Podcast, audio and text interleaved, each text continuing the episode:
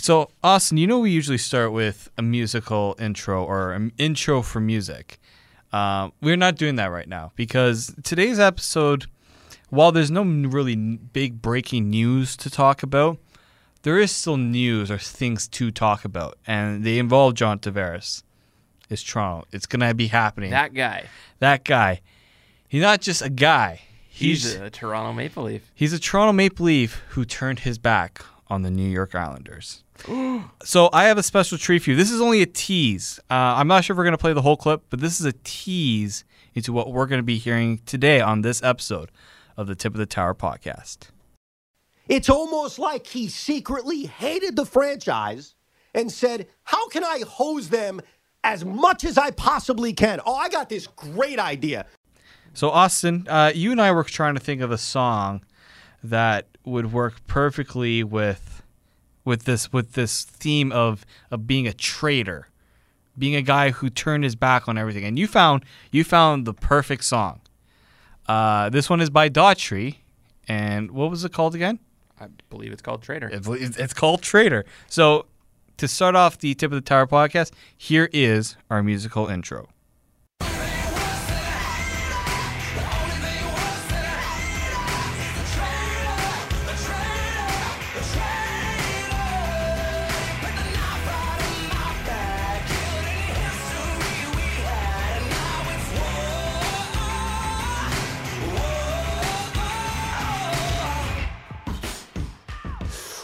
You know, Austin, listening at that clip, I don't know whether to be just ecstatic, like to be like so happy to think that Toronto radio is not that bad.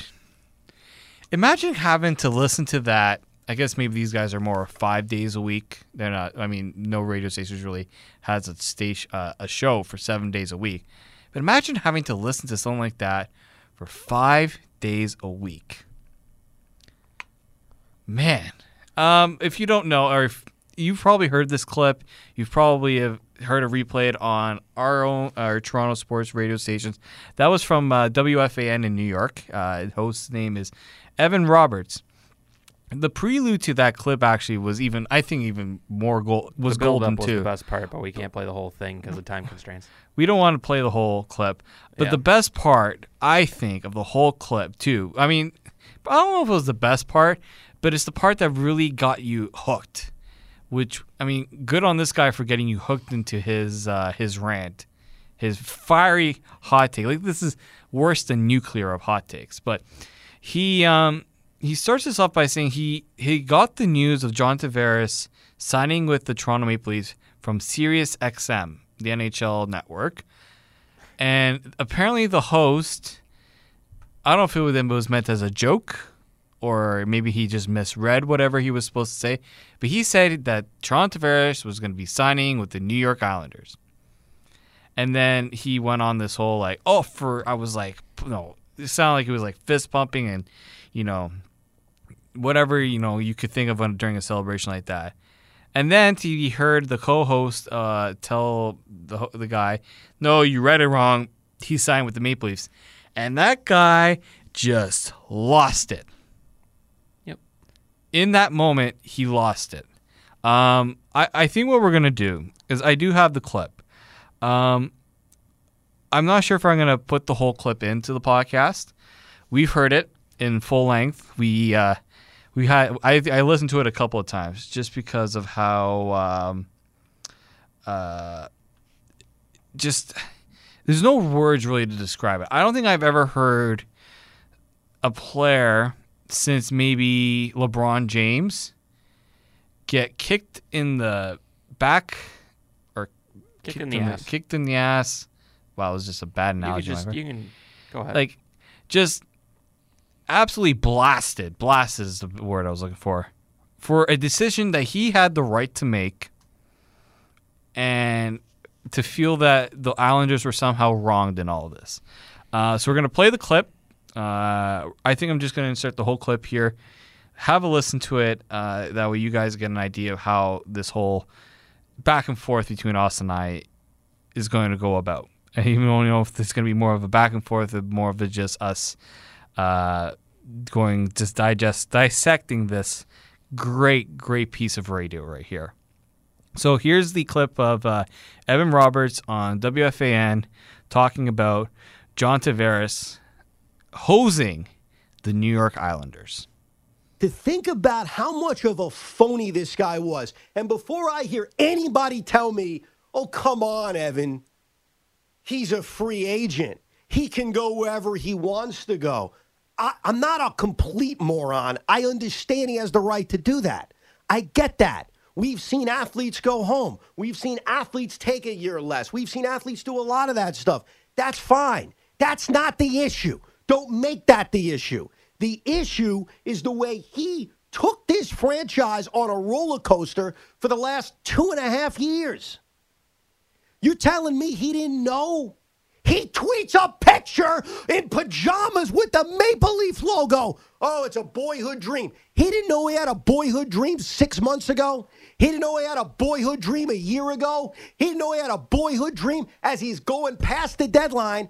Lewis standing there waiting, trying to get this guy back. I'm not saying the Islanders are going to do much else in free agency, but they had to stand still waiting for this guy. He didn't know.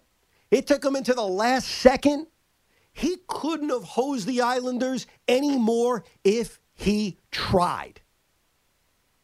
That's the facts. It's almost like he secretly hated the franchise and said, How can I hose them as much as I possibly can? Oh, I got this great idea. So I'm going to basically whisper sweet nothings into the organization's ear, to the fans' ears about Belmont and Brooklyn and Long Island. And I'm going to wait as long as I possibly can. I'm going to have everybody come to me in LA like I'm a king.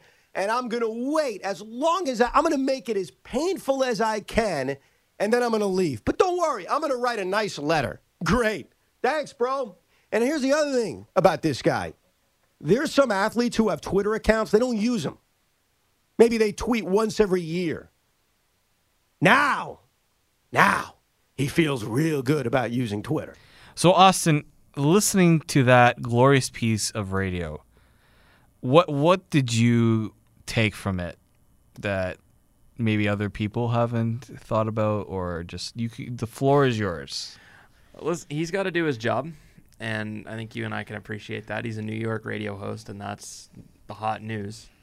Um, I don't remember who the Rangers signed on the first day of free agency, but they barely signed anybody. So the Rangers would generally be the talk of the town with WFAN for sure, because they are Rangers. Well, they do a lot of everything in New York. Let's be honest, but a star leaving his team is going to be massive news, and I mean, he pretty much embodied what Islanders fans were feeling at that point.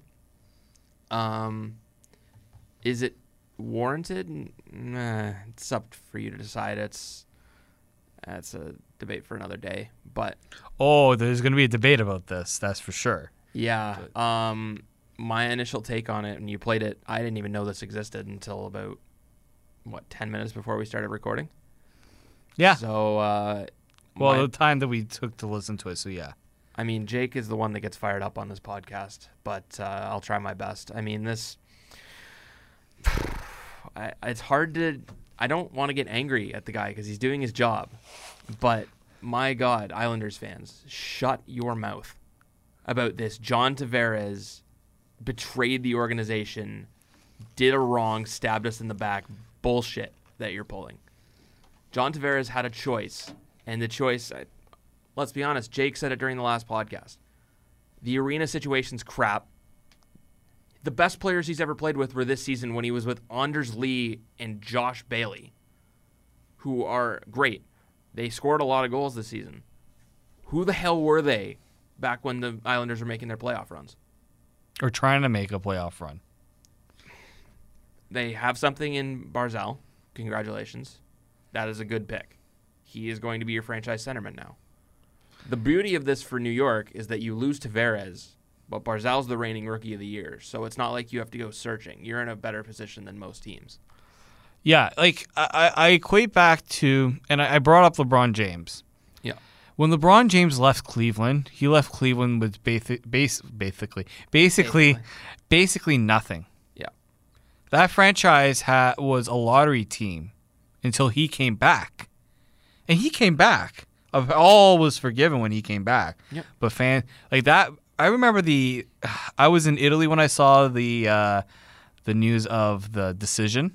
Yep. Uh, it was uh, all over the place. Ah, ah. Um, it was on CNN too. Like They, were they playing it in Italy? it was playing in Italy, and I John Tavares. People don't even know who John Tavares is in Italy. For scope. no maybe in Portugal they do apparently. Well, good Portuguese person, Nice. but um, when he when he left, I re- I remember cle- like people were burning jerseys, people were rioting. It was a disaster. But that was a that was a guy who left because not only because he wanted to win, because he wanted to put together the three. What do they call it? the dream? I don't know what the the big three. Big three, yeah. The big three in Miami. That's, I mean, let's just stop for a second because I I did a thing on personally on my blog where I just talked about this exact thing we're talking about, John Tavares, and I just want to branch off to the NBA for a second, just Yeah, no, we have no problem. because what I wrote in this is LeBron started the, this current era of this domino effect of players just deciding, let's chase championships. We don't need to be loyal to our teams. And fair enough. Uh, you get to free agency. You've done your time with the franchise. It's your choice. I'm not going to blame anybody. No. What I respect about LeBron is that he and the Celtics, sorry, he and the Cavaliers lost to the Celtics in 2008, 2009, somewhere around there.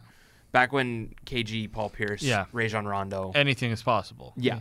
Back when they had their big championship team. And LeBron knew he couldn't beat that team because the best uh, player he had was Ilgauskas beside him. I'm trying to think of my mic. There we go. Sorry, Your- my your mi- mic was good. My mic was blinking, so I was worried for a second. Yeah, it's it's fine. I got Okay. I got you I got you here. Um, so he left and formed a team with uh, Chris Bosh and Dwyane Wade, so he could combat the Celtics.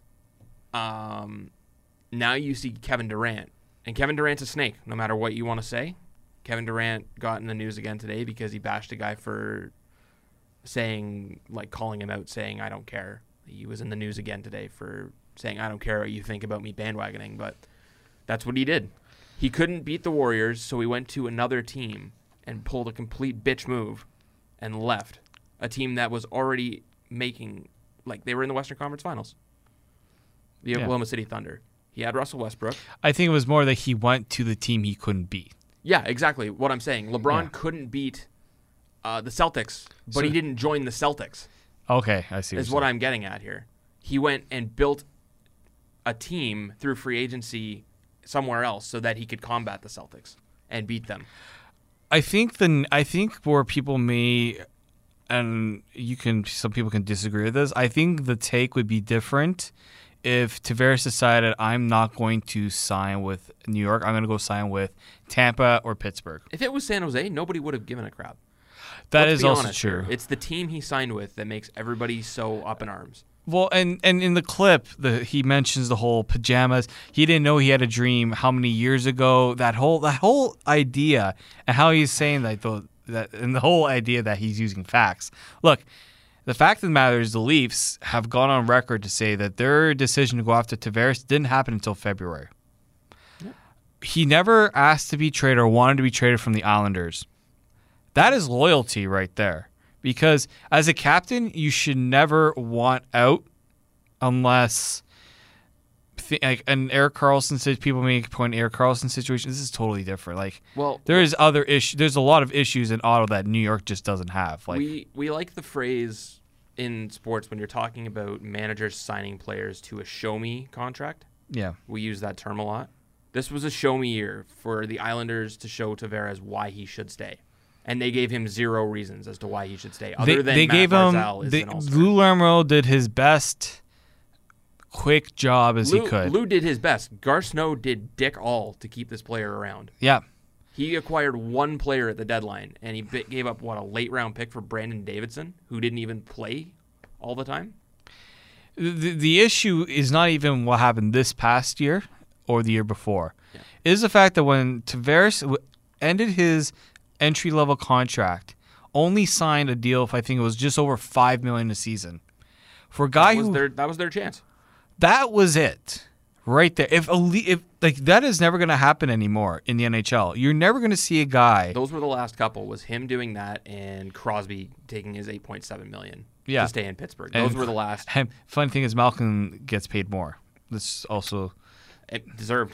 I think I actually the only other the only other maybe difference is Stamkos taking less, Hedman taking less. I saw a lot of people getting on about how Kucherov is so much better than Tavares and making so much less, a mil and a half less. Look at the team around him. Yeah. Give me a break. He took less money. You don't think Nikita Kucherov could get McDavid money on the open market? He would get more than McDavid on the open market. And- 40 plus goal winger that can just and look at and yeah, and look at the position he plays, and there's just so there's differences there. And It's the I same with Stamkos. but it's- people take less money to stay in Tampa Bay because they are the class of the Eastern Conference.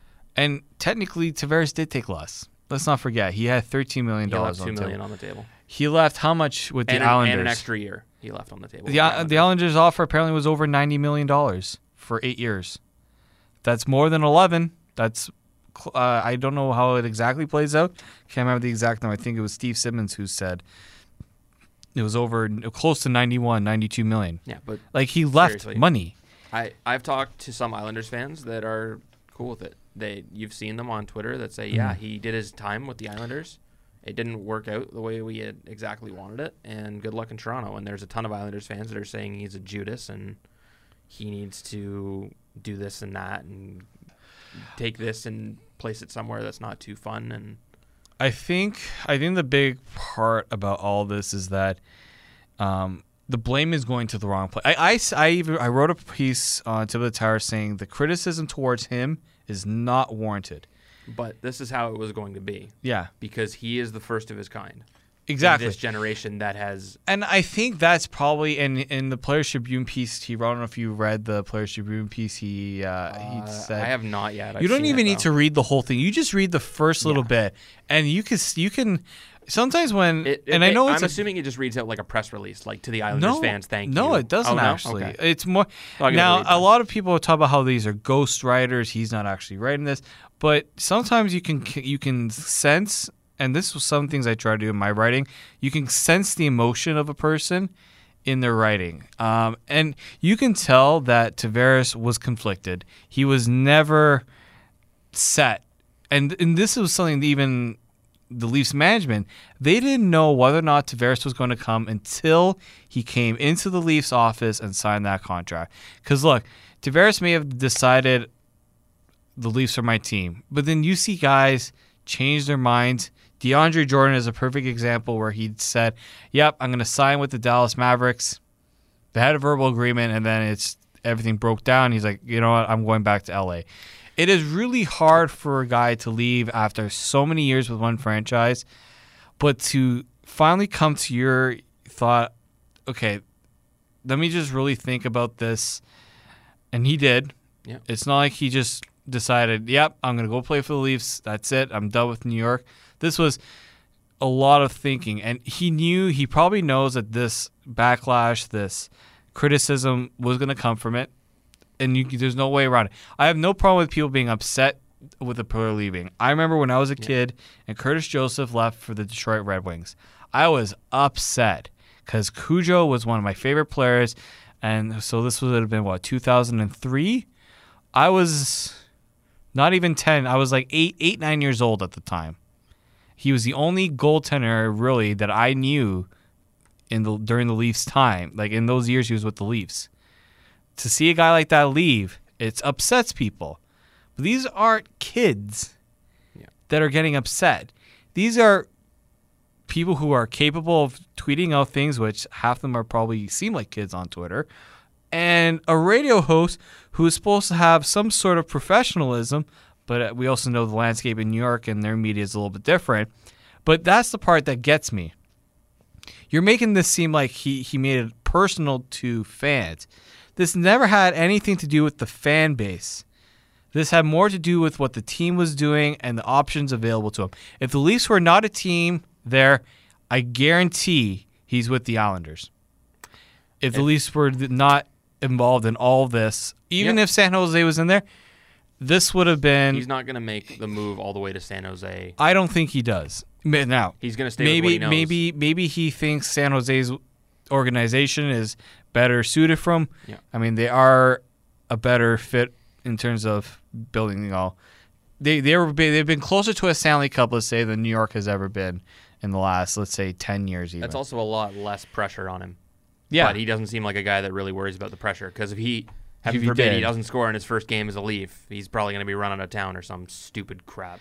no, and that's that's something I, I can't wait to see is it's, how it's a power that Leaf fans don't know yet. You know what I'm trying to say here? Yeah. We've never had this type of situation where there's so many solid players around and so young as well. Like there is a Mm-hmm. core that could be kept together for well, at least seven years because Tavares is here now. You're going to have to contend for as long as he's around. You'd think. No, and and we've had this. We've I don't, I don't want to bring up the captaincy. I don't like. I don't No. want to say, but They can both be this. But this is where not having a captain and all and last year I think hurt the Leafs.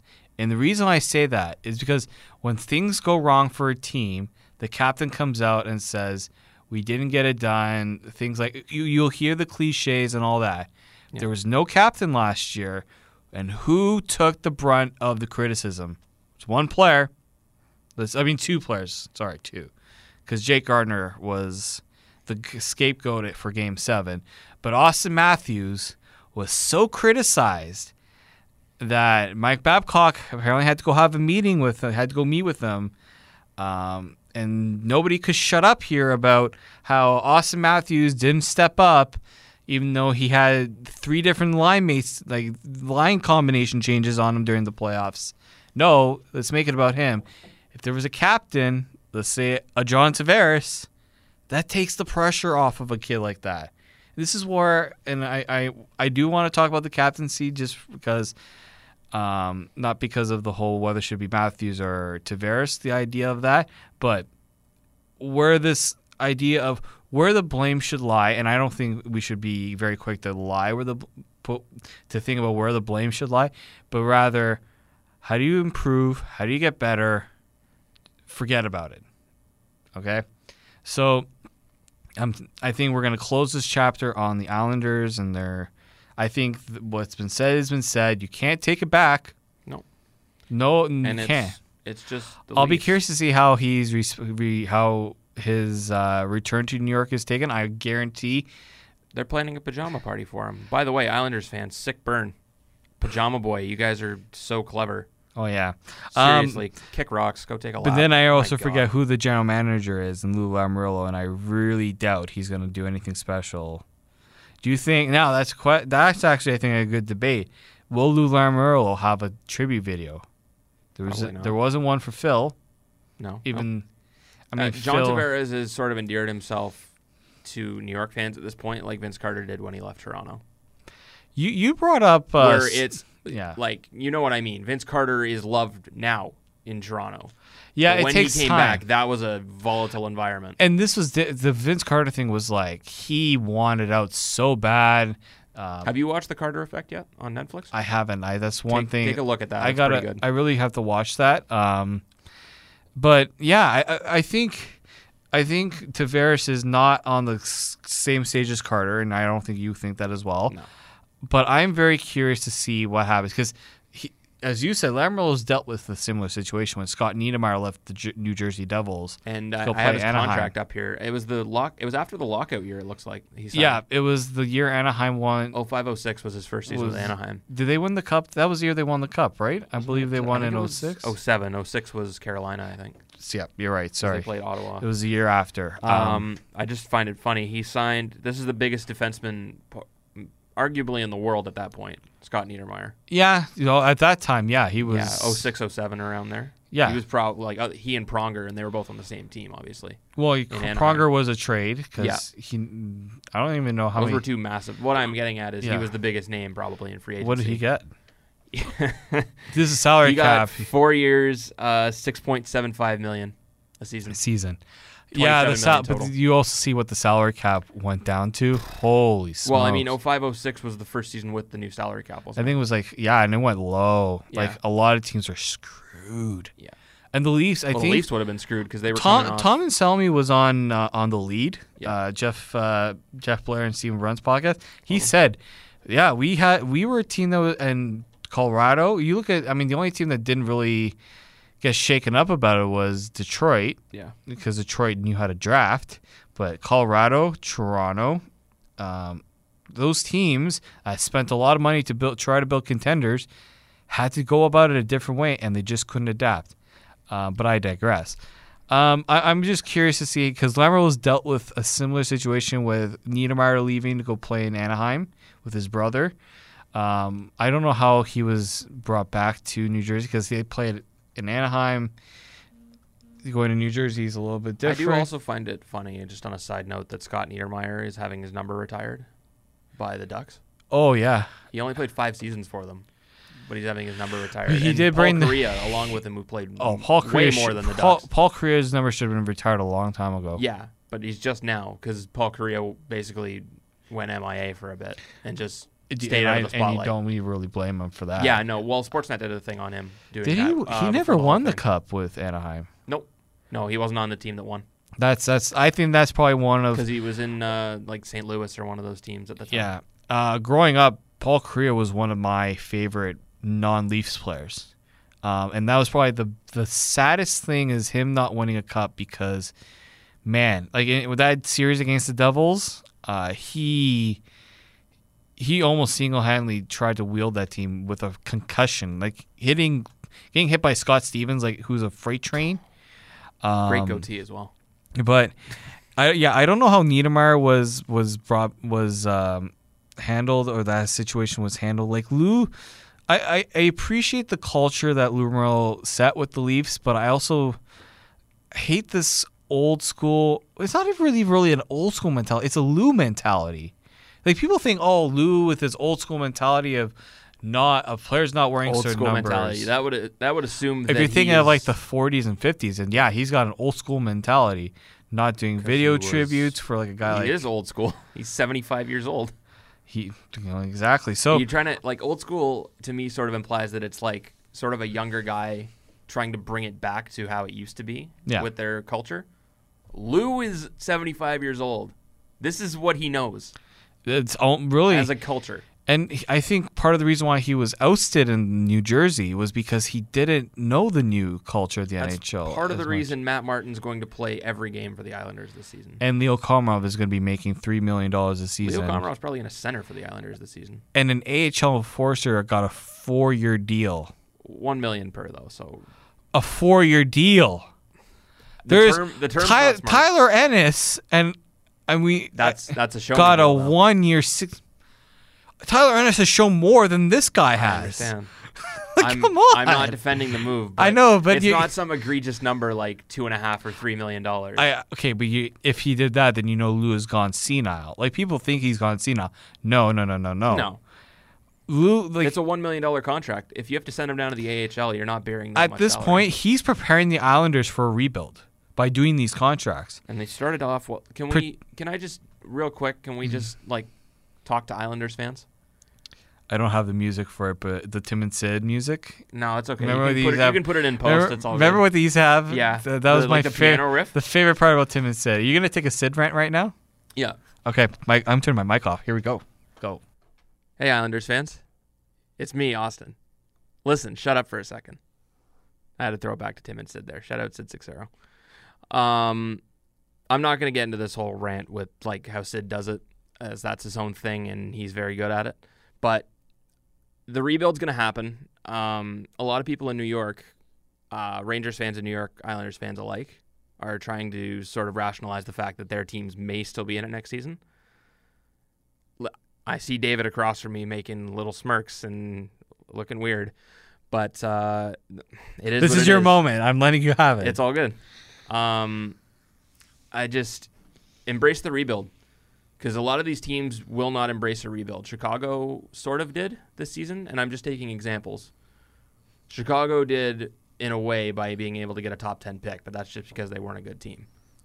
Um, New York, their draft was stellar, I think. Um, they got Blade Jenkins, best name in the draft, uh, debatably, with Jett Woo. I will say that. Their first three picks were fantastic. They got Oliver Wahlstrom and Noah Dobson that just fell into their laps. That is a possible franchise winger and what looks to be a top four lock defense.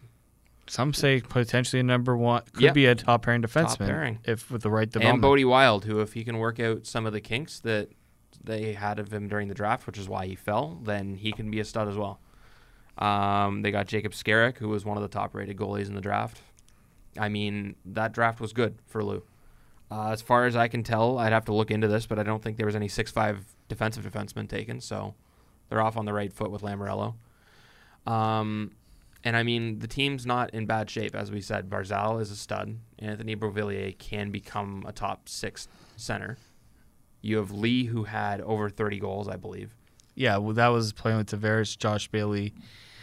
Those guys will. I mean, with Barzal, they might be better. Like, they're not going to be better. Yeah. but they're going to be maybe able to stay afloat and still score. There, there are going to be some issues, but that is with every rebuilding team. But the Islanders, under Garth Snow, Gar, Lou Lamoriello is an upgrade over Garth Snow. I'm just going to go out. And Oh. I and you know what? I'm not totally. I'm not saying Lamoriello is a terrible GM. I just think he has to embrace a different. I think he realized with the Leafs. I think the Leafs situation was good for him. You have to think differently than how you thought in the past. Yeah. And I think the I think the De- the Devils experience was an eye opening one for him Yep. and I think he changed with the Leafs. Uh, there was still some of that old school mentality in there, but I think what he what he's going to bring to New York is going to help them. Yeah. Not in the Um, short term, but may, over the long run, they're going to see it. I I'll bring it back to basketball again because it's a good comparison with LeBron and Tavares. LeBron leaving, the Cavs were an absolute joke that season. They ended up getting Kyrie Irving, who built the framework for their future franchise when they won the championships and made the finals when LeBron came back. Tavares, you would assume, is not going to be coming back unless it's on like a No. one year stupid. I'm not going to get into that. I, I doubt it's, it's, not a similar happen. situation in that regard. But the Cavs were terrible. They were abysmal when LeBron left. Like they, I don't know how many games they won. I would assume it's under 30 or 25 somewhere. I, I have that. I wouldn't know off the top of my head. No, But what I'm trying to say is Barzal is your franchise now, and he is a hell of a player. So it's not all bad. The defense needs work. The goaltending needs work. There's no doubt. But there, you have Kiefer Bellows. You have Josh Ho-Sang. You have Michael Dal Colle, who could work out, could not. Mike, hold on. Let me make sure that's uh. Michael Dal Colle. Cool. Uh, there are some pieces. Kiefer Bellows is going to be exciting. And when Wahlstrom and Dobson are ready, they are going to be very good contributors. So this lineup is going to be good. You just got to give it time. And Tavares is a tough pill to swallow, but and let's not forget they also have a good coach, Yep, they got a Stanley Cup winning head coach. a good coach that will work well. I think with Lou. And he's And- got he's got patience. And let's not forget that the next hire could be Mark Hunter. Yep. Well, with Barry Trotz, the thing is he was the coach of Nashville for so long. And how Yeah. long did how many seasons was he there until they made the playoffs? Oh, Like he's gone through that grind where it Yeah. takes you a couple years to build the right team. but they yeah, Trust and, the process and the, and the and- Predators. The Predators were an expansion team, so it's different. But what I'm saying Yeah. is he's used to he's experienced winning now with Mm-hmm. the Stanley Cup, and he's experienced where he's had to go through a couple seasons. of and and the, usually coaches like that know what what they can do differently in those periods. Yep. I, I think he learns from his mistakes. That's why he's won a Stanley Cup now. is that closing the letter for Islanders fans. I just wanted to get that in before Yeah. because it seems like the sky's falling with the Islanders. It probably won't be the greatest season of all time here, but Oh, you're definitely definitely not. not going to be the worst team in the East. they're a team that I think, other than maybe, they're a team that's set up and they've got the tank master goalie and Robin Lehner. So I understand. get prepared because you could get Hughes. You could get You Hughes. can get there Jack are some, Hughes. There's some past Hughes. Like So- I've been looking at this next draft already, and there's some really Yeah. solid players. Alex Newhook is At least, at least talented. they're, and I think the the whole bringing Matt Martin back and Leo Komarov, guys like Matt Barzal may not. You have one of the most dependable bottom sixes in the league. If it's not star-studded, like there's some pretty good. There's some good pros in there. Yeah, So You've got Cal Clutterbuck, you've got Casey Cizikas, you've got uh, Martin Komarov. Uh, they just signed Filppula. Like there's some good, there are some decent players in that team. They're Yeah. just they're not going to blow the East out of the water. they're not. Like, and that's what fans they instantly give up on their team because hey, we're not going to finish first in the East. It's like there's you just give it give it time. You'll be fine. Yeah. Um, let's shift focus now. Um, I'm assuming you saw that first picture of John Tavares in Leafs gear from CCM Hockey. Um, also seeing him on the ice for the first time in Leafs gear. And boy, does Auston Matthews look pissed about John Tavares being in a in a Leafs uniform. Can can somebody ex- can you explain to me, or maybe I'm not getting the memo on how this all of a sudden uh, makes makes Auston Matthews mad, upset, whatever the heck you want to say. Can you explain to me where that rationale came from, or who started this whole rationale? Of Auston Matthews being upset. Yeah. Did anybody bother asking Auston Matthews? No, That's my question, really. no. I think the media is still trying to get over the fact that Auston Matthews can actually speak to media members now. He was under Lou's reign for so long. Um, I, I it, it's just, oh, But It it, it wasn't from the media. It was fan speculation. Like this isn't not bashing the media saying who asked, who didn't, why didn't you ask Austin. This is just saying fans need to find a reason to throw gas on the fire. I don't know if this was fans. This is more of, Well, just like people around the game need to be able to throw Yeah. stuff in in order to just bother or bring up new stuff to talk about. um, like Auston Matthews helped recruit John Tavares to this team. Yep. Mitch Marner recruited. Patrick Marleau recruited. I cannot wait to see Tavares and Marner play together that first shift. Oh my gosh. um, like I also love Max Domi talking up about the Toronto Maple Oh, yeah, Leafs that was- he's gonna feel it. That's the hilarious. First game of the season, he's gonna see what the Montreal Toronto uh, rivalry nowadays is yeah, about. exactly. We'll see. Let's see the. Let's see how he's welcomed in Montreal. That's all I'm gonna say. Carey Price better stand on his head in that first game, or Montreal's gonna implode.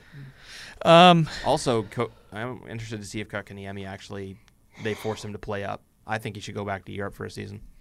I think so too. But Stay away from Montreal. so Stay away from Montreal I'm getting right off now. track here, but I'm just I'm really interested Yeah. to see what Montreal and Ottawa do this season because they're both in trouble in different ways. I will get you back on track. Um, yeah, I mean, we'll see how that first game goes. I, I, it's, I don't think it's going to be as instant as me some people may think. I think it's going to take a little time. Yeah. It's usually what happens when you get a player of that magnitude.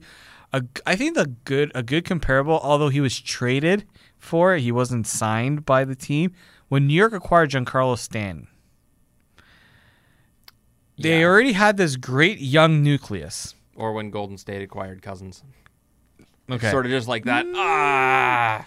No, no, because they're already established as a championship team. Like, But so was New York. They well, were, New York, not with this current core. That's what I'm saying. No, Like, but they were a couple.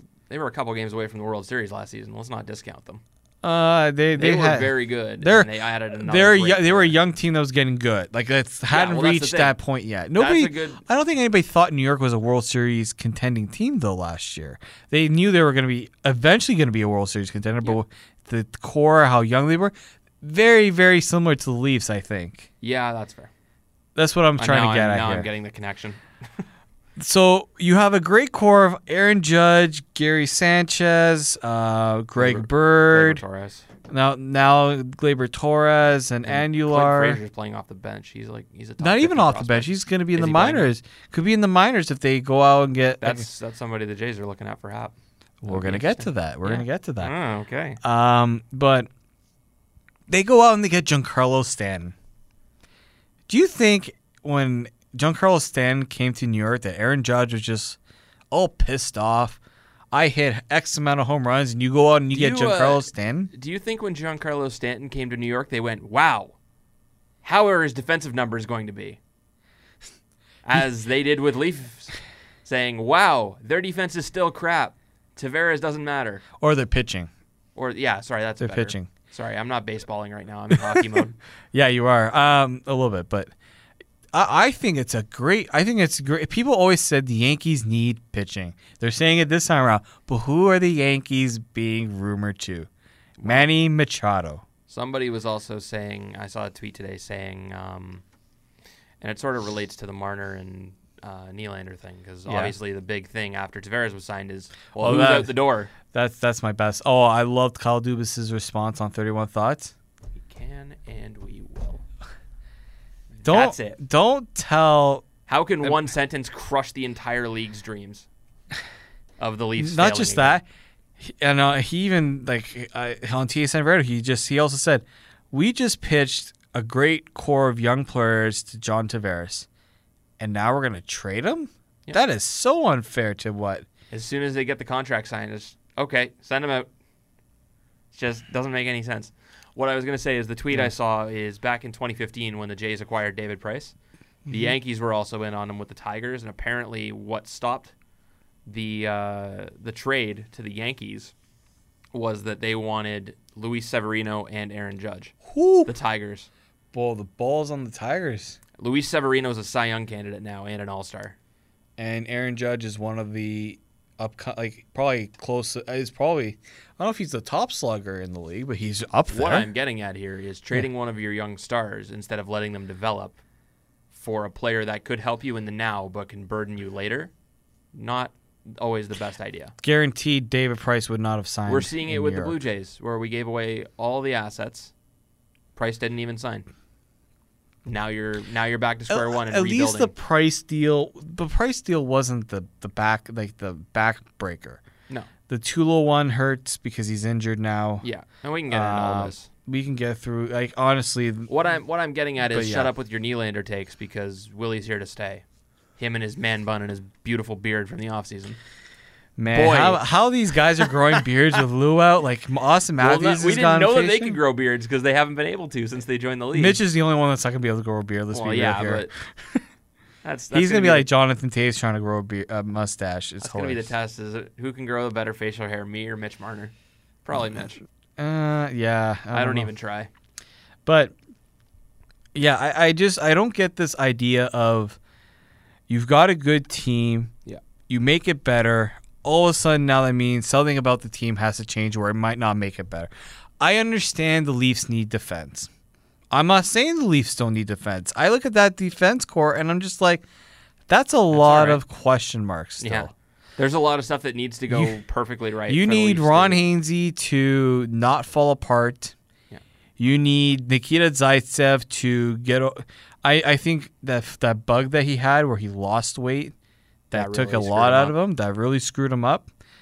He needs to at least be half as like take take what he had last season and just marginally increase, and that's already better. You give.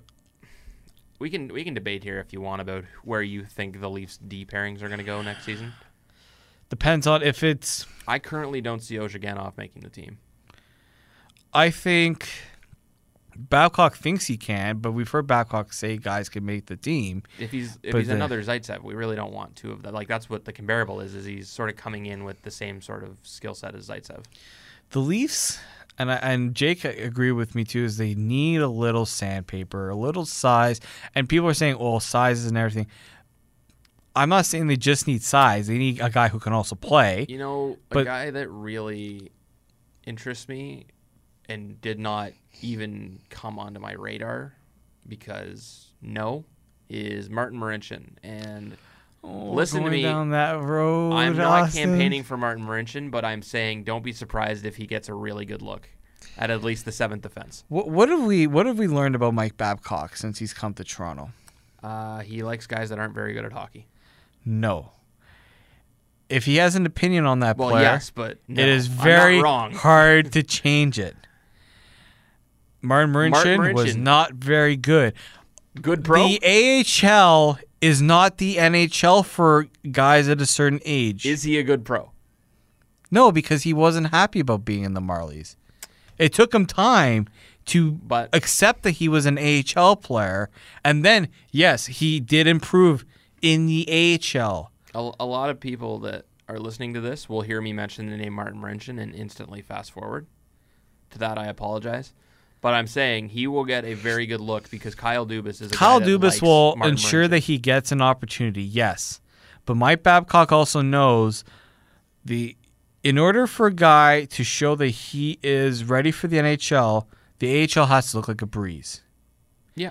Marincin was look bad. pretty. and He wasn't terrible. He wasn't bad. He He wasn't, wasn't, exceptional. He wasn't Travis Dermott. Travis Dermott looked like he didn't need to be there. He exactly. That's what Timothy Andreas Liljegren. Johnsson looked like he didn't need to be there. that's that's the po- uh, that's the point. I'm, I, I Timothy think I'm- Liljegren I looked like he needed to to- be there. Let's just get that out of the way. Exactly. He needs another year at least. He needs. Oh, I think it, for sure another Timothy year. Liljegren, Liljegren, I screw this up every podcast now because now I need to get it right.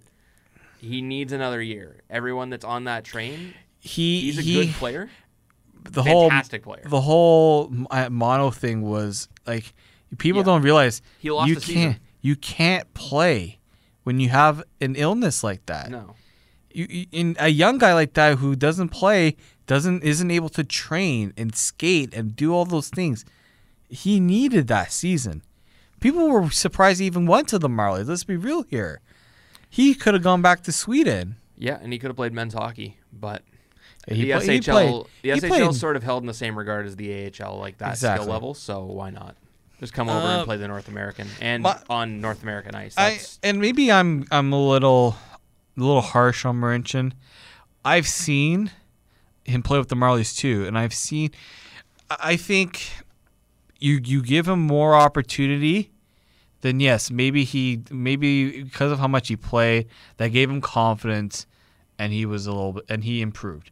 He's not going to be playing that same amount of time with the Leafs. there's also a lot of pluses and a lot of minuses that come with Martin Marincin, and the pluses are that he is not a bad defender, He's also left-handed though. left-handed, which is debatable whether you need that on the Leafs because Mike Babcock likes to match. You've seen it with the Maple Leafs. He's Yeah. decent to admirable penalty killer. Like he's been pretty good when he played with the That Leafs can't clear the puck, but that's That's also a that's the downside is you cannot give this man the puck, No, which is a big part of being a defenseman in the NHL. It's the same with Roman Polak though. You couldn't give him the puck either because it was a grenade.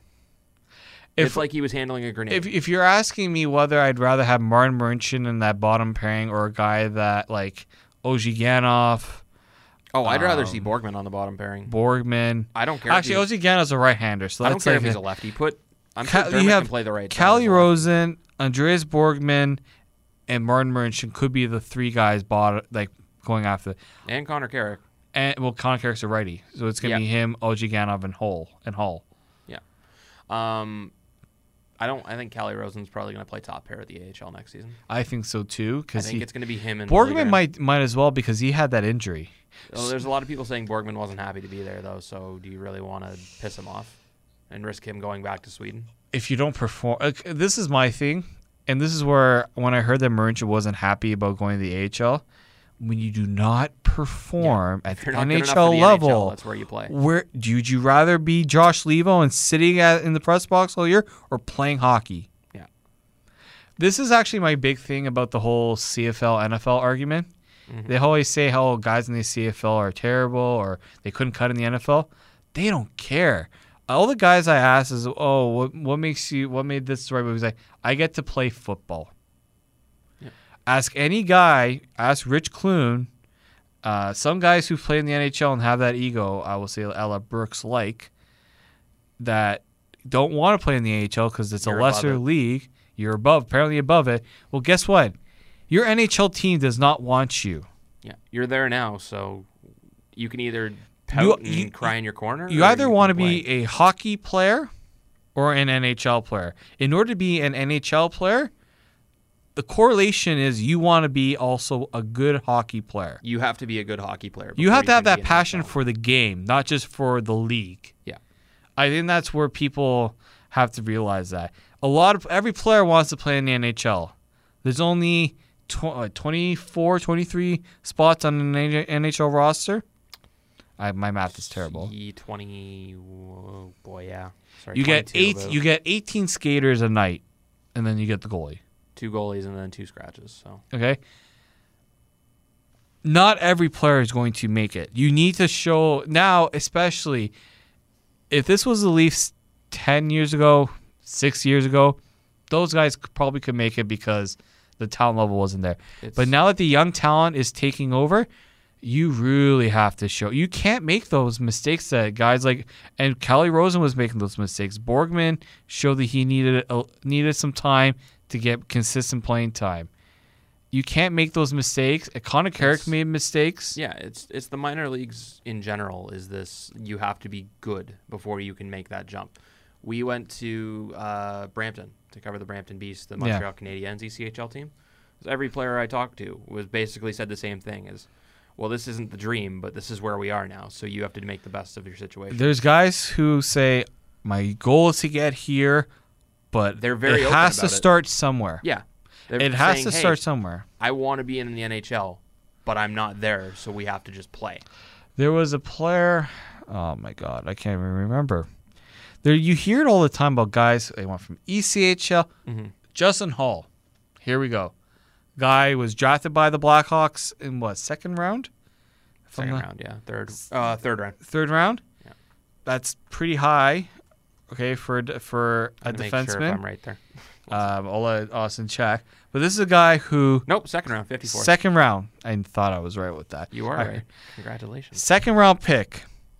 Couldn't cut in the NHL. Couldn't even cut in the AHL. Is in the ECHL. Pretty much his time with the Blackhawks is done. Marlies give him a chance. Yeah. He plays a couple of NHL games too as a little reward. But you keep working at the AHL. He, I never ever once heard him say, "I don't want to be here. I'm not really thrilled with my situation." Now, he's a guy that might get a legit shot in the NHL. We're also not putting into account that there is a strong possibility that Rasmus Sandin and uh, Sean Durzi could, asterisk, could play for the Marlies Sandin and at some point in the Jersey? season.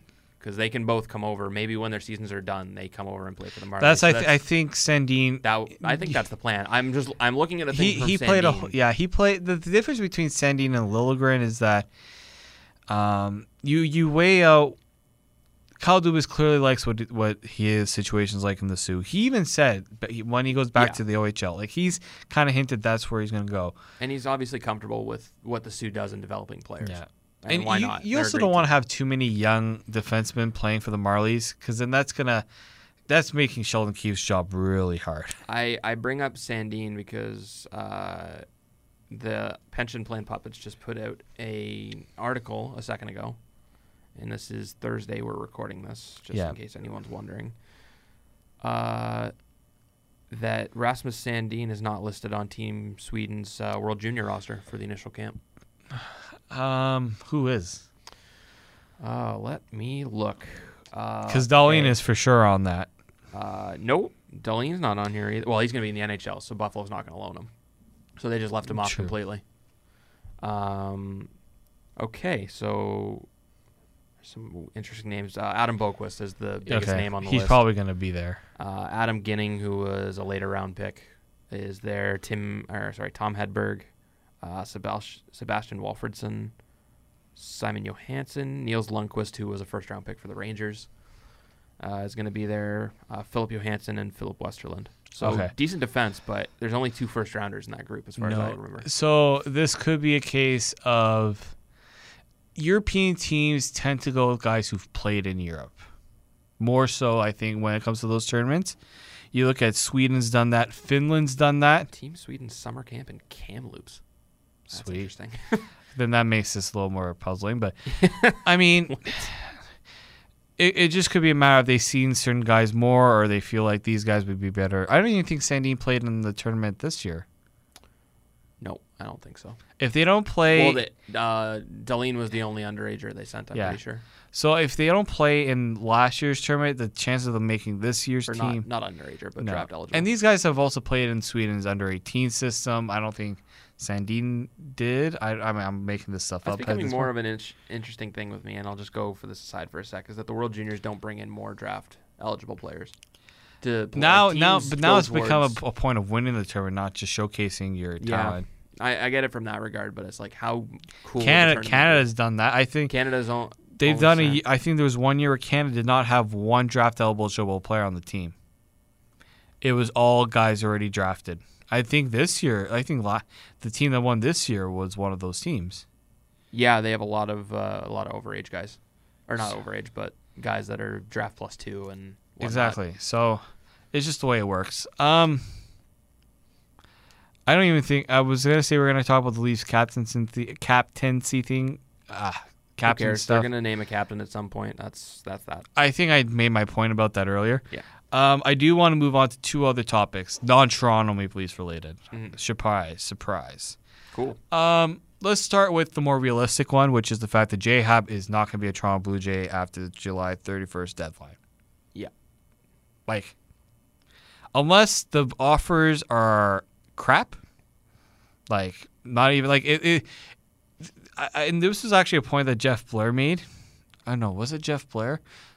Damn, who made the point? If you get a terrible offer for J Happ, sometimes it's better not to trade the guy than to just trade him for the sake of trading him. And I kind of agree with that because if you're just trading a guy to trade him, you're setting a bad precedence for trades going forward for your team. And two, when you look back on what you got for a guy when you trade for him, a lot of the times teams get roasted for it. Um, Liriano for Teoscar Hernandez. People were just like, Teoscar Hernandez, who is that? Now look at what's was happened. yeah. Well, initially, I think we were all pretty happy that they got a top twenty prospect from their Yeah. system for a guy that was what our fourth or fifth starter at the time. Exactly. Um, That's pretty so- good. And you had guys behind Liriano that could come in and replace him. So it's pretty much a win-win. Yeah, so I think, and I, I don't know what Happ can go for. I don't know. Like it, the there's so many wild cards in this year's trade deadline, in the fact that the Mets could all of a sudden decide Degrom and Syndergaard are here for the taking. Go have had it. That would screw the Blue Jays mat royally. Because if you're Yeah, the but there's still- Yankees, there's still some teams like the Cubs have been linked to Happ. the Cubs have not. I- Like I looked at it, the Cubs don't have anything. Yeah. They blew all a lot of the prospect capital on the Well, it's it's, it's Aroldis the cycle Chapman. of baseball. I mean, you gain a good good prospect system, you trade that prospect system away to win now, then you're stuck there. Yeah. You rebuild, the cycle continues. It's like we unless you're the our- Yankees, but probably that cycle just keeps yeah, on we going. We were talking the other day about the the CHL, how it does that. yeah. You Oh, the good, CHL is the worst with that. Your team sucks. You draft good prospects. You make a run and trade away your next five years of draft picks, and then you suck You for a couple of years, and then you start over again. It's just Yeah. a cycle. It's a weird cycle. Um, I wrote four teams that have been rumored or linked to J Happ. Yep. The Yankees, the Cubs, the Brewers, the Mariners. I was gonna say, are the Mariners one because that was his old team, yeah. Old team got traded from there to Pittsburgh. Yeah. Um, again, like the Cubs, don't have, and I don't understand how they don't have any prospects. Is they haven't really made they've made trades, but they haven't really gone out and made big deals. I don't know what. Some teams I don't understand why they don't have much to offer. Now I'm not looking for the Jays to get a team's number one prospect. That ain't happening. You look at what Atlanta's got with Albies and Acuna.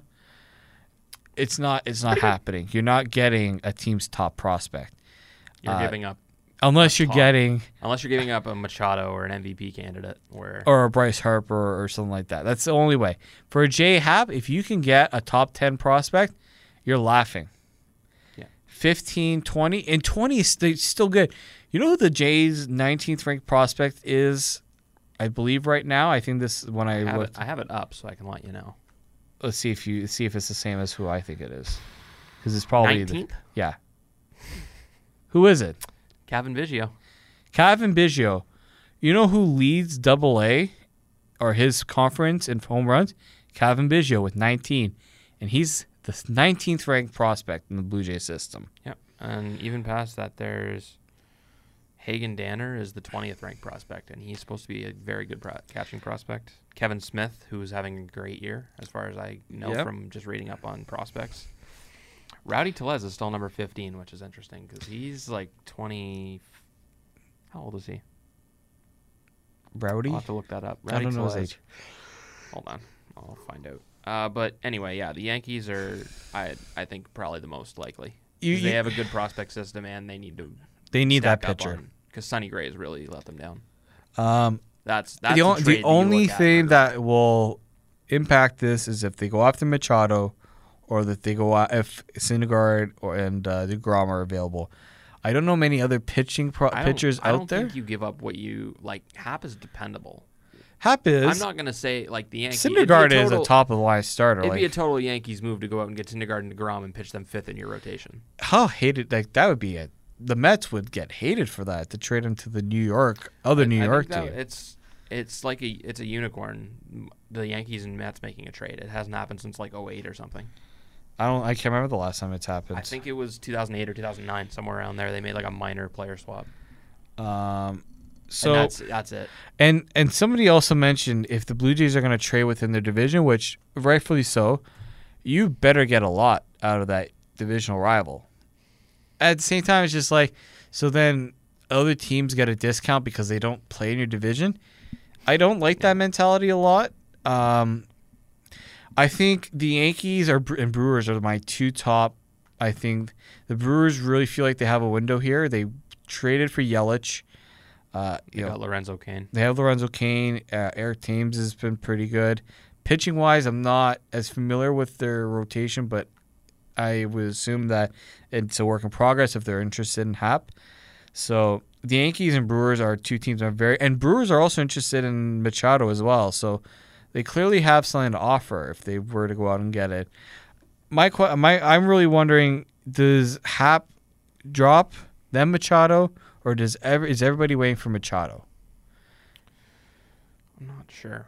I think Machado probably. It's sort of like what happened with um, what happened with Stanton Okay. in free agency. It's like the first shoe falls and then we'll see what happens. Very true. Um, Um, but I mean, Clint Frazier's not even listed in the Yankee system now because he's playing for them. So it's uh, he would be their top ranked prospect, I would think. he is a top, their top ranked prospect. Andujar apparently could be made available if they were going to go after Machado. Apparently, Justus Sheffield is the one the Orioles want. He's their number two prospect, but they they're hesitant.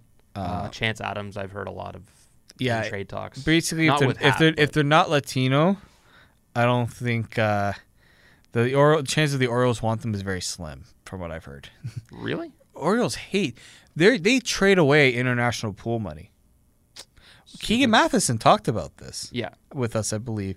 They don't like. I don't understand it. Any method you, any means to get a team better, you should do it.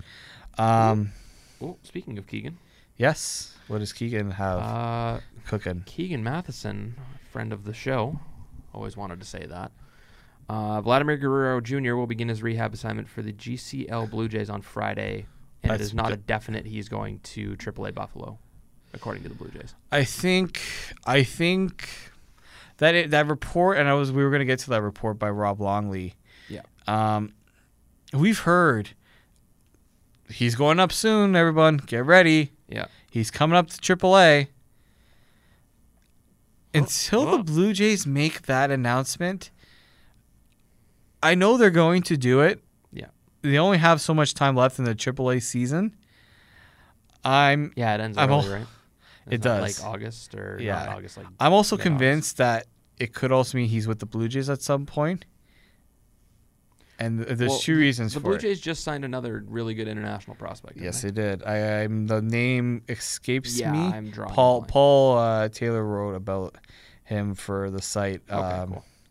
It's a shortstop. Uh, it's he got three and a half million, and I think in the signing bonus or whatever. And Well, they they're Guerrero well. Jr. got only four hundred thousand more than him. Yeah, they're they're doing well with their international signings because one of the guys they signed last year was Eric Pardinho, uh, Brazilian pitcher. and he's doing pretty well. He's got he's playing. Sixteen for, year old, he's playing for Bluefield, I believe. He's 17 now. Seventeen. Uh, okay. January birthday. So, uh, but he's got a 3.12 ERA and is one and two on the season and 17 innings pitched. With uh, looks like he's playing in the Appalachian League, but that might be. Oh no, there's the Bluefield. Uh, yeah, 3.12. Yeah, 3.12 ERA, one and two in four starts. Uh, 3.12 ERA though is pretty good for. He's a small guy too. He's only 5'10", 155. So Hey, hey, height don't measure heart. Let's be real here. Fair. Uh, but the what I'm getting at is the Jays. If one thing with teams is you have to those international prospects. You've seen it with Vlad Guerrero. We signed Vlad Guerrero Jr. and obviously he made a lot of hype because of his namesake. Oh, here we go. Or or Yeah. Orelvis Martinez. And they also uh, the the. Jays signed Lourdes Gurriel Jr. last year. No, two. With- year, that was two years ago. Uh, with no, with Kendrys. Was he Oh, with? No, I. I yeah, it was the same day as Kendrys Morales. Was it really? Yeah, it was like right after. He was old. Oh, because you know it was like older. Edwin signed, then Kendrys signed with the Jays, and then they announced Lourdes Gurriel Jr. Everyone was like, "What the hell?" Because I, I remember doing. He's a also thing on, he was also an older prospect. I did a thing right. on uh, th- them signing Gurriel for a tip when I Yeah. first joined last year. That's true. Okay, because you weren't here two years ago. Yeah. Um, Oh, you wrote a thing about Cavan Biggio. Damn it, I was gonna write one for my own thing. I did. Um, he's he's a guy. And John, a lot of what I wrote about was reported by John Lott of how he's changed the mechanics and timing of his swing, um, which usually helps. And he's he's a guy that's uh, again. I, I I like guys who have bloodlines to the like who have uh, the history of the family history with the game. Yeah. because they've lived it, they've seen it. Um, for them to Well, the Jays have certainly gotten the wealth of just having. oh They have It's- another one in uh, Griffin Conine. He's been playing very well. Yeah. apparently. you those genes like it's it's some people might Don't think it's over don't you can't in hockey it's not as big you don't see like i think uh, uh Wendel clark's son got drafted by the capitals His, uh, I think it's his nephew. was his I don't know if it's his son. Let me check. i thought it was his son Hold on, Cody Clark, right? uh wes i think cody Uh, Cody. Or just do 98, just maybe? do guarantee if you type in Wendel clark's son drafted that will help you seo guys google search really does help um Oh, I spelled his name wrong. That's why I couldn't find Cody Clark. Yeah, it is his son. Yeah. So we, we don't see it as much in the NHL. Like, okay, Feel old yet, Leaf fans? Max Domi, Tie Domi's son. um, like, there's not as many as what we've Not as many before. examples in hockey, but it's going to start happening soon.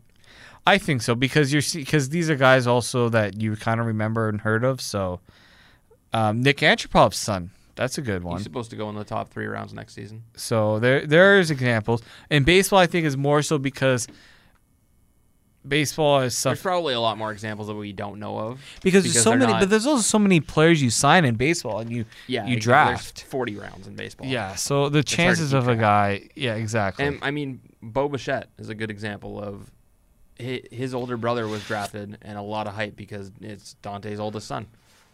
And he was just cut loose by the Yankees. I watched the story that Sportsnet did on him a couple of I wrote week ago. I wrote that story on Sportsnet.ca about My Bo guy. From it, but it was just Um, off what the video said. So He was, yeah, he was the first one of the Bichettes to be drafted after his dad uh, went, and he was a top prospect for the Yankees. Didn't work out. didn't he, his dad didn't even want Bo Bichette to. he wanted to play, play Bo to tennis. play tennis, right? Yeah. And Bo Um, ended up being a top ten prospect in baseball now. Now he is, Yeah. uh, and he was only drafted in the second round by the Blue Jays. So, Yeah. um, I, I think the the Blue Jays will be looking for guys that are more MLB ready than projects. Have you? Uh, I know you're a Juventus fan. Have you seen the Ronaldo? No, Kids don't yet? don't do that to me yet. I, I haven't. I'm confl- I've been conflicted about that. It's so weird. It's so nice. It's so weird. Like people, I look. I'm not. I don't want to get off into a um, soccer chat. yeah. I'm just scrolling Twitter. Um. Wow. You just. uh Football. It's really weird. No, seeing him in a Juve kit will be the. it's very odd. It'll be weird. It's like seeing John Tavares in a Maple Leaf jersey. no, Not no, no. It's It's about What he- it he would be like- with a team and then went back to another team.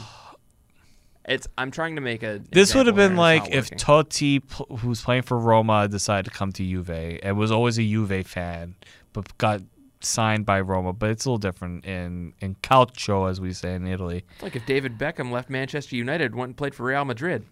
Oh wait, But ah, I'm not gonna get there. Nope, nope. We're It getting was, off It this. was Real, right? We're getting. Uh, I didn't watch soccer back then. I know he played for AC as well. he went everywhere, man. Yeah, I- he was all over the place. Same with Ronaldinho. Yeah, it They might have been.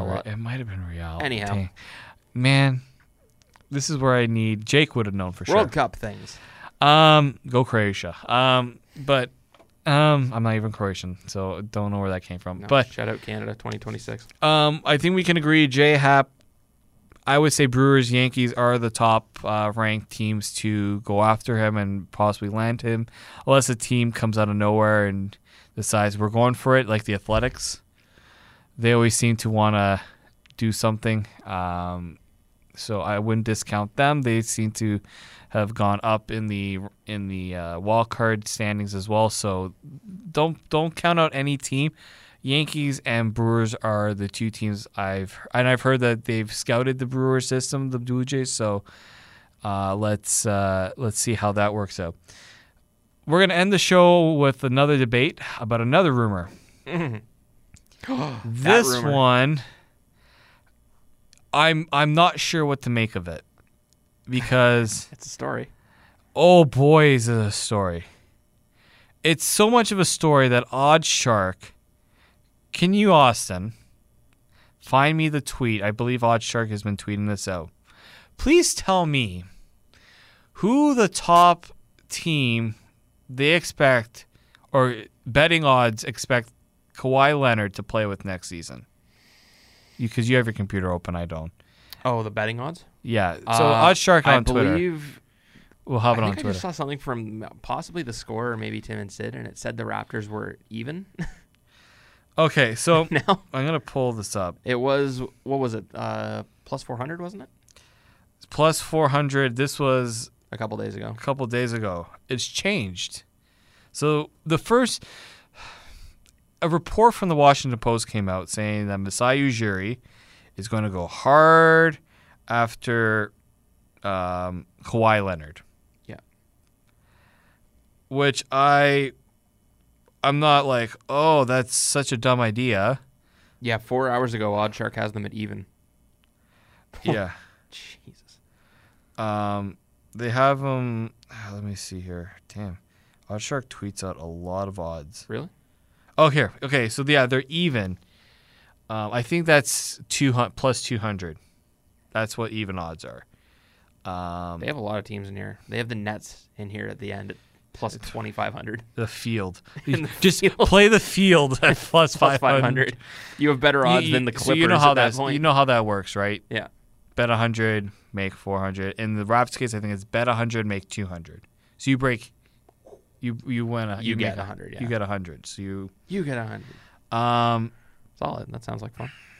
I don't Should I know. put money down on Kawhi now? I'll just put ten dollars and then I'll have money I for don't lunch. know how the 76ers aren't favored higher or the Celt I mean the Celtics or the Celtics cuz the only way a trade for Kawhi is going to work is if either MLSE decides we're going to pay a shit ton in luxury tax.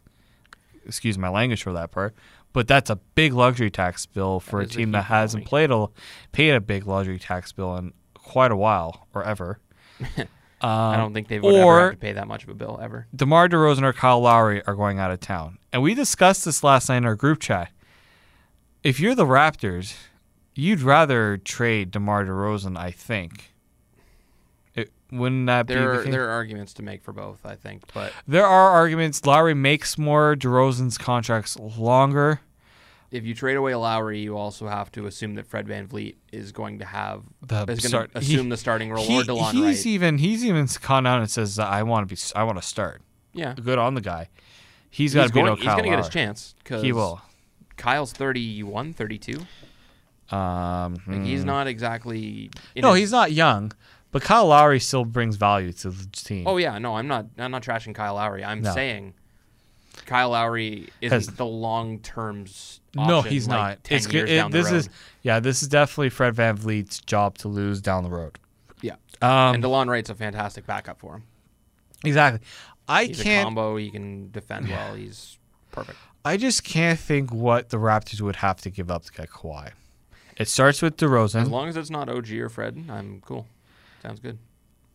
I'm, Raptors I'm didn't have a draft so pick this year. I, I don't know many. I don't know. I've, I haven't heard many people talk about the potential trade package. OG cannot be included. I know people are going to say, but it's Kawhi.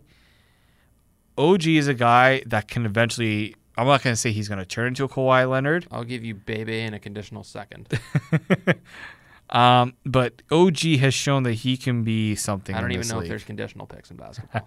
I'm just Um, yeah. going with. Well, the condition Bebe would is going to be, be in the trade. It's not like Brown lottery. Nielsen in a third for the Leafs. what basically what the Celt what the Nets should have done, which tell the Celtics we're not trading you lottery picks. But if I was the I Raptors digress. personally, I would just go ahead and trade people and that's the only for RJ Barrett. But They're not going to do that. I think they tried to do that at the draft. Yeah. Part of me thinks they Tried to get Gilgeous-Alexander and didn't. And Yeah. Um, but the, that would have been a good start. Gilgeous-Alexander, Raptors- OG, and RJ Barrett would have been nice. we've seen the Raptors when Masai Ujiri took over. Um, Andrea Bargnani was that untradeable contract, untradeable commodity Un- that the Raptors actually got something back for. that was the pick. Jakob Poeltl was the pick they got. Um, Steve Novak, a bunch of stuff that they Marcus flipped Camby, believe, was around. in there. Yeah, they moved things Marcus around, Camby never played for the Raptors though. but they moved those things around. Yeah. Um, I'm just. You can't tank if you're the Raptors because you want you you can't go from a 59 win team to a tanking team. In the NBA, we also know tanking is not something you can do easily. No. And it's not a proven, unlike the NHL where your odds are a little bit better, even though the odds are, I think they kind of weigh out the same. Tanking the NBA and Vivek, I think, uh, I, our friend Vivek Jacob has told us too that you can't just expect to tank and and land that first pick. Yeah. Or even the top three. If you're under the assumption that you're going to do that, you're in trouble Yeah. because you have to have everything. The Raptors right. were that close for Wiggins. The Raptors, yeah, the one, the season they traded Rudy Gay and got all those bench players, that looked like they were just selling off for spare pieces to end the season, and they managed to make the playoffs. Yeah. So So you know, nothing's guaranteed in the NBA, especially since there is every team that kn- knows they don't have a realistic shot at playoffs is pretty much in the same boat. and They're not like trying to make it; they're trying their best to just be an, either a tank team or a team that finishes near the top ten. and Masai Ujiri could try to convince ownership. Look, if we tank this year, we got a uh, probably a guy who is going to be better than Wiggins at the time the draft comes along. That is not as hard of a sell because you think about a Canadian guy, very easy to market, but you you're you're it's it's like playing the lot. It's again like playing the lottery. You don't just don't know. You can't put your your trust and faith into that happening. So, um, I do think going for Kawhi makes sense in the sense that you've agreed to change the coach, realizing that something isn't right with the team, so something has to change. I'm just skeptical of a the Spurs aren't the type of organization that feels like they're in eh, they're pressured to do anything. So, if I'm the Raptors, you you go in there and you give them your best offer and you say, "This is our best offer." At this point, Kawhi doesn't want to play for you guys. Let's give you something so you can try to compete for this year because San Antonio still wants to be a playoff team. Um, you give them a young piece. It might have to be a Pascal Siakam, from what I've heard, a first round pick, and maybe Demar. Um, that would be a that might be enough. I don't know. You just don't know what the Spurs want. The reported ask out of the Lakers was Ingram, um, All the things they wanted, like a, two a for second, two uh, third, two firsts, like two thirds. re- but the Lakers But the Lakers, compared to what the Rap, the Lakers are expected to be better because of LeBron. and Lance Stephenson. And like, well, I just wanted to hear. I would say have. I was hoping you were gonna say Rajon Rondo at least. Um. Oh right, that. And assuming Lonzo doesn't get traded, they wanted like one. oh, of, they wouldn't have been. they wanted like two of Lonzo, Ingram, or Kuzma. I think it was like, a Kuz- second and two I think it was first. Kuzma, Ingram, two firsts and a second. I think that's what it was. Not happening. But if you're the Lakers, you're just like, eh, we'll just try to get I'll just next take year. Our, take our lumps this season with the Warriors. It would have been like it would, this would have been like if if Tavares did what Kawhi did and it's like I don't want to play for you guys. I want to be a Toronto Maple Leaf. It's like the Raptors thing. They're just gonna hope that uh, the Yeah. Warriors win this year, and then Boogie leaves and goes back to another team after he's got his ring. At this point, you make the NBA Finals, you're gonna just be happy to be there. at that point, Yeah. um, I mean, if you give Golden State at least some competition, you'll take that, even if you don't win it. Um, but yeah, I mean, Kawhi would be a significant piece that the Raptors I don't think have ever had since Vince Carter. Like that guy who can you can say he's a top five player in the league. Yeah. Would you say Kawhi's top five? Let's say Top LeBron, sure. Steph, Kevin Durant, Uh, Russ is up there. Russ. Harden. Harden. Yeah, so let's Top say at least Top 10, top, top 15. 10. Oh, for sure top 10. I would say outside top 5 like in that we haven't seen the Lonzo's guy play. number one in the league. Never lost. God, no, let's God, I love that. that guy with all my heart. Um, but I, I just That guy is a treasure and he should be just Yeah. protected. I feel I just feel like right now the Raptors like there's this false sense of hope that Yeah. the Spurs is this is all of what the Spurs want to do. And then I hear I think uh, uh, Scott MacArthur was talking about this on Overdrive with Dave Feschuk, and that hey, he's he doesn't have he doesn't seem to want to sign anywhere but LA, but if you give him the year in Toronto, maybe he decides this is where I want to be. Probably not, but Probably not. Guy, I'm going to be realistic here. He's probably going back. This is not like the NBA is not the NHL where you eventually get into an organization. It's like, yeah, I like this. This is where I want to be. He's like, can I win here? No? Okay. He'll Golden make the Raptors would probably be in a position to pay him if uh, they trade Demar and Ibaka is able. I think Ibaka has what one more year after this year. Something like that. I think he's a three-year deal. Him and uh, Kyle got three-year deals.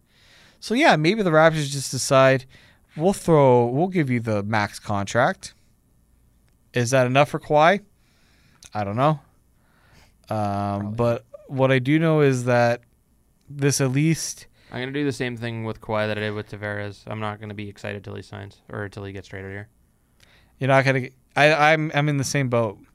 I, I worked was with Tavares because now I feel really good because he's a leave. If Kawhi doesn't come here, great, sure, whatever. He's not going to stay. Whatever. Just make up any excuse. If he comes here, yeah, sure, he's going to sign a 12 year extension. And I don't care. I I'm just very. I would like Kawhi, but I don't- I've be, learned to become more skeptical and not believe all the hype until it- it actually happens. So.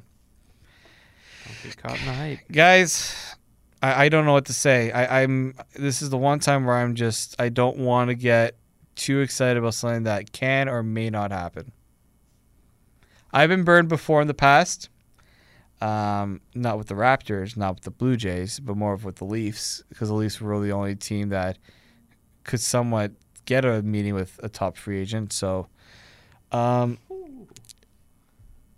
was that supposed to be a burn i guess Burn! um, but let's be real here. Like, Got him. sorry guys, that's just my that's my hot take for the day. Let's just say that. Austin, uh, I think we've covered everything we need to cover. Yes. I think we're good to send the people home, Yes. Or- change the channel, or change the track, or change the podcast. I would like to thank you guys for joining us on this episode of the Tip of the Power Tower podcast. I know I've been promising a guest. I haven't. I've been lazy. Let's just be real here. I haven't had the time to reach out to the people I want to reach out to. Hold on, I'll reach out to one right now Um, while we're doing this. Austin is on the case. Um, I mean, it's more like I produce, host the show, so I'm not like some other podcasts that have a producer or have the guys that will. It's a little different. Like it's a little tougher because I don't want to impose on guys, especially our hockey guys who are just getting on vacation. One of our guests that I want to get, he's currently in Scotland, which probably gives it away. Uh, another one, I've seen him in the cottage, so I don't want to. I don't want to impose on them just yet. It's a little bit tough, but I do want to get guests on here. We are going to make it a point to do it. So uh, just hold tight. Uh, we'll tweet out when we get the guest so that you'll actually be excited. Maybe we'll try to get a question period in if possible. Um, but I know for sure we can get one guy in. Um, I just wasn't sure if we're going to get him before the MLB trade deadline or if we're going to ask him afterwards. If he's listening, you know who you are. Um, but thank you for subscribing. Make sure you, uh, well, if you haven't subscribed, please uh, head over to iTunes. Uh, we're on Spree- uh, Spreaker, so you can download the app. It comes right to your phone when the t- podcast is up and uploaded. You can go on any of your Android. Uh, I believe we're on Google Play as well, if I'm not wrong. If you're not, if you're not, you can go and follow us on a podcasting app because we're on iTunes. You can get us through there. Uh, the most podcast apps populate through iTunes. If you need to know how to do that, I can show you. Um, check out all of our stuff on tipofthetower.com. Um, Austin, I don't know the, the score. You're not doing as much writing, right? You're doing more editing. No writing whatsoever, but if there's this thing you're reading on on the score, there's a high likelihood I've seen it and fiddled with it a bit. Yeah. Um, we we- we've uh, had a great month so far at Tip. We're only 12 days in, and we've already surpassed some of our past months. So you guys have been great for uh, for page views for us. We do appreciate it. We don't just do it for the page views. We do it because we have a passion for sports, and we want to bring you guys not just the news because you can go somewhere else for the news. We want to bring you our own take on it and a take that many of you probably have on a certain topic. So, thank you, thank you very much. Um, hopefully, the rest of your summer is going well. Uh, we're gonna try to continue this podcast. I didn't even mention that we got in the studio today. Austin and I haven't been in Wow. this studio in a while, so it's uh, it's always great to get in the studio. Austin, that's why Austin felt a little at odds with the mic. I always like doing this in the studio.